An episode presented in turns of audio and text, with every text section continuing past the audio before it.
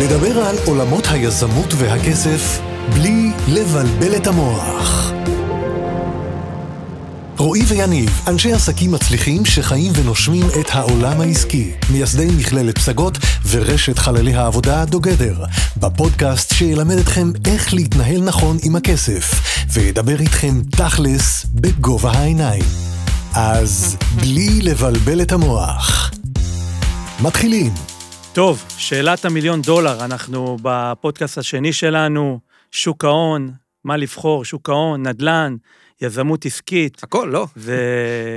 אז איך אני תמיד אומר, לצעירים, אני מאוד מאוד מאמין שבסוף, תכף נדבר על זה, אבל בסוף אני חושב שמי שיודע לשלב את שלושת התחומים האלו, זה מבחינתי הדבר הכי נכון. בסוף, יודע, אבל בהתחלה אני חושב כן. הפוך לגמרי. אני מסכים איתך, אבל תמיד בוא, בוא נדבר תכלס, אתה יודע, בוא נסתכל על כל האנשים העשירים בעולם, היום על כל העשירייה, אתה יודע, אוקיי. אה, ואנחנו רואים שאותם אנשים הם גם יזמים, גם משקיעים בהשקעות, מי שיחקור אותם אה, לעומק, אה, לא חסר ביל גייטס, וורן באפט, אה, מאסק וכדומה, ו- וזה המנטרה האישית שלי. תראה, דבר אחד אני יכול לומר, בעיקר למי שיותר צעיר ושומע אותנו. הרבה פעמים אני רואה אנשים, הם עושים הפוך. ככל שהם יותר צעירים, הוא אומר, אני צעיר, אז אני אקח את הזמן, כי אני צעיר. יש לי נכון. זמן, מה הלחץ? השתחררתי עכשיו מהצבא. אני צעיר, יש לי זמן. ההפך, אין זמן. אין, אין, לא רק שאין זמן, אין בכלל זמן, ואני אסביר לכם למה. קודם כל, הזמן רץ מהר. פרויקט, בק, בעידן של היום, בקצב של היום, פרויקט שהוא רלוונטי היום, בעוד חודש, בעוד חודשיים הוא לא רלוונטי, וככה אני חי. אני חי בתחושה כל הזמן, הרבה אומרים לי כל הזמן. אני מסיים פרויקט, אני לא הולך לחגוג אותו. הראש שלי כבר בפרויקט הבא. והרבה פעמים אומרים לי, אני, אבל למה אתה כל הזמן רץ? למה אתה כל הזמן רץ? עוד לא סיימת פרויקט, לך תחגוג, תהנה. זו, ככה אני חי, אני חי בתחושה של אין זמן. ומי שחי בתחושה של אין זמן, מספיק הרבה. מעבר לכך, ככל שאתה יותר צעיר, בוא נחשוב. שאני ואתה, רועי, התחלנו בשוק ההון. כמה? בערך... אני משאיר רגע את תקופת הצבא, ששם לא ראינו שקל. אבל גם אחרי הצבא, בערך בשנה הראשונה ששכרנו, לא ראינו כסף. נכון. אבל, אה, אבל יכולנו לחיות. למה יכולנו לחיות? כי גם אני וגם אתה גרנו אצל ההורים. אה, אין משפחה, אין ילדים, אין את הלחץ. אין את הלחץ לשלם שכירות, אין כלום. ואז אתה יכול להרשות לעצמך לבנות. ידענו שבסוף אנחנו נצליח להיות סוחרים מצוינים, כי זה הכל עניין של זמן, אנחנו היינו בתקופת למידה. אבל בתקופה הזו היה לנו אוויר ללמוד. וזה בדיוק העניין, ההפך, שצעיר אומר לי, יש לי הרבה זמן, אני אומר לו, הפוך, אין לך הרבה זמן. כי כשאתה תתחתן, ויהיו לך ילדים, ואתה צריך להחזיק בית, בוא נראה אותך עכשיו. אה, פותח עסק מסוים, מתחיל לסחור בשוק ההון, מה אתם חושבים, שאתם מתחילים לסחור בשוק ההון ביום אתם רואים רווחים? לא, יש פה תהליך אה, אה, של כמה חודשים טובים ולפעמים יותר, עד שאתם מתחילים ללמוד את התחום. רק שאלה בני ה-30 וה-40 המבוגרים יותר לא ייבהלו ממה שעכשיו אנחנו אומרים, זה לא שאנחנו אומרים שזה לא... לא, אני חושב שזה מתאים לכולם. אבל ככל שאתה יותר צעיר, תסכים איתי, יש לך יתרון, נכון. אי אפשר לברוח מזה. נכון. ואם אתה. בגיל הזה, אז תשתמש ביתרון, אבל פשוט בוא, מאוד. בוא עדיין נעזור, אתה יודע, כי לתפוס את שלושת התחומים, בוא, גם אנחנו, בוא, עכשיו אנחנו רמבואים, אבל לתפוס את שלושת התחומים בהתחלה, בוא, בוא, בוא נפריד, נס- נסביר בכלל מה זה בן אדם של שוק ההון, מה הוא צריך להיות, בן אדם שבא ללמוד, בא, רוצה להתעסק בנדל"ן, הרי תמיד אנשים צריכים להתאים את האופי שלהם לתחום.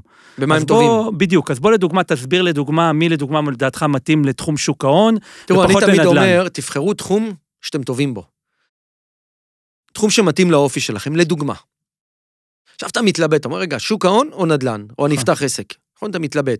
אז אני אומר דבר כזה, שוק ההון זה עבודה יותר סוליסטית. לא, אתה. רוב היום מול המש... המחשב, אתה רוב היום גרפים, אתה רוב היום קורא מידע על חברות, חוקר, אה, אתה לא נפגש עם הרבה אנשים. כלומר, זה תחום שמתאים לאנשים סוליסטים, לאנשים שלאו דווקא טובים עם אנשים, לאנשים שיודעים לעבוד לבד, אנשים שטובים במחקר, טובים בלהיות מול המחשב. לעומת זה נדל"ן, נגיד, ההפך הגמור. לגמרי. יותר, אתה יודע, יותר אנשים של אנשים, אתה יודע, אנחנו, אתה רואה כמה אנחנו מתווכים. אני רואה ו- את ההתעסקות שלנו בנדל"ן. אה, הרבה, בוא נגיד ככה, הרבה, הרבה לריב, לא לריב בקטע רע, אבל אה, משא ומתנים, עבודה מול קבלנים, אה, ריביות, לעשות מכרזים מול בנקים, הבנק הזה, אה, הבנק הזה הציע לי ריבית כזאת, אני הולך לבנק ההוא. בוא נגיד ככה, זה המון עבודת שטח. המון עבודת כיתות רגליים, והמון עבודת משא ומתן ו- ואנשים. נכון, ואתה יודע, וגם אני רוצה להסביר עוד משהו, אתה יודע שתמיד אומרים, אנשים אומרים בוא לפתוח עסק, אבל בוא נשים את הדברים על דיוקם. אתה יודע, היום לפתוח, אנחנו תמיד מאמינים, וזה מה שאנחנו מעבירים לסטודנטים שלנו, שתתחיל בקטן, תתחיל בתיק של 2,500, 3,000, 4,000 דולר, תתחיל לחוש את השוק ולאט לאט תראה אם זה מתאים לך או פחות מתאים לך. זה הדרך שאנחנו מאמינים וזה מה שאנחנו גם מחנכים את אלה שבאים ללמוד אצלנו. ותמיד אני אומר שהיום בן אדם בא, פותח עסק, לא יודע, יניב, מסעדה.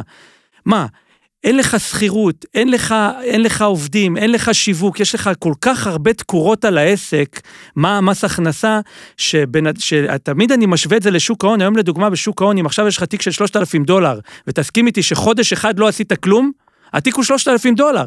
אבל אם עכשיו פתחת יזמות, אין לך את הלחץ של ההוצאות. בדיוק, אנשים צריכים לדעת את זה, שפתחת עסק, עוד פעם, אני לא אומר עסק של one man show, אתה יודע, אני מדבר על עסק שבאמת פתחת עם, עם תפעול עם מסביב. עובדים, ספקים, שכירויות, צריך ארנונה. לקחת את זה בחשבון, וכל בן אדם צריך תמיד לשאול אותו את השאלות אבל האלה. בוא נגיד, בוא, בוא נספר להם איך לנו, אני לא רוצה להגיד את המילה היותר קל לפתוח עסק, כי אין קל. לא רוצה לרגע שמי שישמע אותנו יחשוב שקל לנו, אין קל. עד היום, 20 שנה, כל יום אני קם בבוקר, מלחמה. ככה אני קם. אני מבין שכל יום אני קם למלחמה חדשה. מלחמת הישרדות. וזה מה שמשאיר אותנו חיים ומצליחים. אז קל, אין דבר כזה קל. המושג קל, מי שמחפש קל, שלא ייכנס לתחום של השקעות ויזמות. אה, אבל תראה, תראו, אני חושב לקחת תחום ולמנף אותו, ואני אסביר למה אני מתכוון. אני ורועי התחלנו ממסחר בשוק ההון, היינו כמעט שלוש שנים, אני לוקח את השנה וחצי של הצבא, אה, עושים שוק ההון, עושים מסחר בשוק ההון. ורק אז התעורר לנו היצר של היזמות. עכשיו, כשפתחנו את, המ- את המכללה שזה עסק, על פניו זה שונה לגמרי משוק ההון. מה הקשר בין לסחור בשוק ההון לבין לפתוח עסק? אבל אה, אה, עם הזמן גילינו שזה מאוד עזר לנו. למה? כששכרנו בשוק ההון, היה לנו חשבון מסחר, הבנו מה זה כסף. היו לנו תקופות שהרווחנו, היו לנו תקופות שהפסדנו. התמודדנו עם משברים, התמודדנו עם לחץ. בדיוק כל הדברים האלה עזרו לנו לפתוח עסק שכבר ידענו מה זה כסף. מחזור, חשבון מסחר, היה לנו. וזה תמיד אני אומר לתלמידים, קחו משהו ותמנפו אותו לעוד דברים. נכון. אנחנו, אני יכול להגיד לכם מהמקום שלנו, את המסחר בשוק ההון, מינפנו לפתוח מכללה. אז המסחר בשוק ההון עזר לנו להבין איך גם להדריך, כי היה לנו גם ידע, אז הידע הפך להיות המוצר שלנו במכללה. מעבר לזה, כל ההתעסקות בהשקעות, לימדו אותנו מה זה רווח, מה זה הפסד, מה זה תזרים, מה זה הכנסות, מה זה תקופה קשה, מה זה תקופה מנטלית שלא הולך לך ואתה צריך להרים את עצמך. מצד שני, היו לנו תקופות מדהימות בשוק ההון, אז אל תסתנוור מההצלחה. כל הדברים האלה שכרגע מניתי, הם דברים שבהחלט מתאימים לעסק. גם אני רואה, יניב, היום אה, הרבה סטודנטים שמגיעים אלינו, וזה נהיה משהו שהוא נהיה טרנדי, שאנשים לפני שהם מתחייבים לתואר של שלוש שנים, שעוד פעם, חלילה וחס, אני לא נגד תואר, אבל הם תמיד אומרים, בואו ננסה לתפוס איז- איזשהו נישה, תחום פרקטי, קורס קצר של שלושה, ארבעה חודשים, לדוגמה, הוא רוצה ללמוד כלכלה ומינהל עסקים, אז הוא בא אלינו, ואני פוגש הרבה אנשים שבאים, לומדים את תחום שוק ההון, רואים קודם האם שלושה חודשים, האם זה מתחבר אליהם בקורס קצר, ו- ואז ממשיכים עוד לא, אחד. באופן כללי, אני מאוד מאמין בעשייה, בלחיות את הדברים. הרי בן אדם סיים תואר, ושלא תבינו אותי לא נכון, אני מאוד בעד תואר. כלומר, אני לא חושב שזה דבר הכרחי, אה, ואני רואה היום מלא אנשים בעולמות של השקעות ויזמות עושים את זה גם בלי תואר, אבל בואו נסכים על דבר אחד, תואר לא מזיק. ומי שעושה גם תואר, נהדר. אבל מה זה תואר? תואר זה בסוף לעמוד בדרישות של מבחנים, נכון? בן אדם שיש לו תואר, בן אדם שלמד כלכלה, לאו דווקא הוא מצליח אחרי זה כלכלית או עסקית. זה שיש לו תואר בכלכלה, אפילו תואר בהצטיינות, מה מה זה אומר? שהוא עמד בדרישות. בשביל להצליח במשהו צריך לחיות את הדברים. פרקטיקה. פרקטיקה, לחיות, כלומר, עשית תואר נהדר, גם תואר. המנטרה שלי אומרת לא רק לעשות תואר ולחכות שאני אסיים את התואר, אני אהיה הכוכב הכי גדול, לא. גם תואר. בנוסף, ההצלחה הכי גדולה מגיעה מעשייה, מלחיות הדברים, מלעשות את הדברים.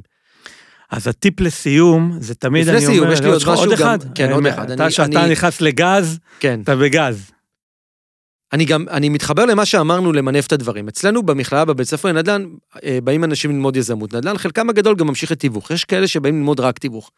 והרבה פעמים אני שואל אותם, למה אתה רוצה ללמוד תיווך? הוא אומר לי, אני רוצה להיות מתווך. להרוויח משכורת טובה של מתווך. וזה, ואני אומר לו, אוקיי, וזה המטרה, להיות מתווך? הוא אומר לי, כן, לעשות כמה שיותר עסקאות כמתווך. ואז אני אומר לו, חבל.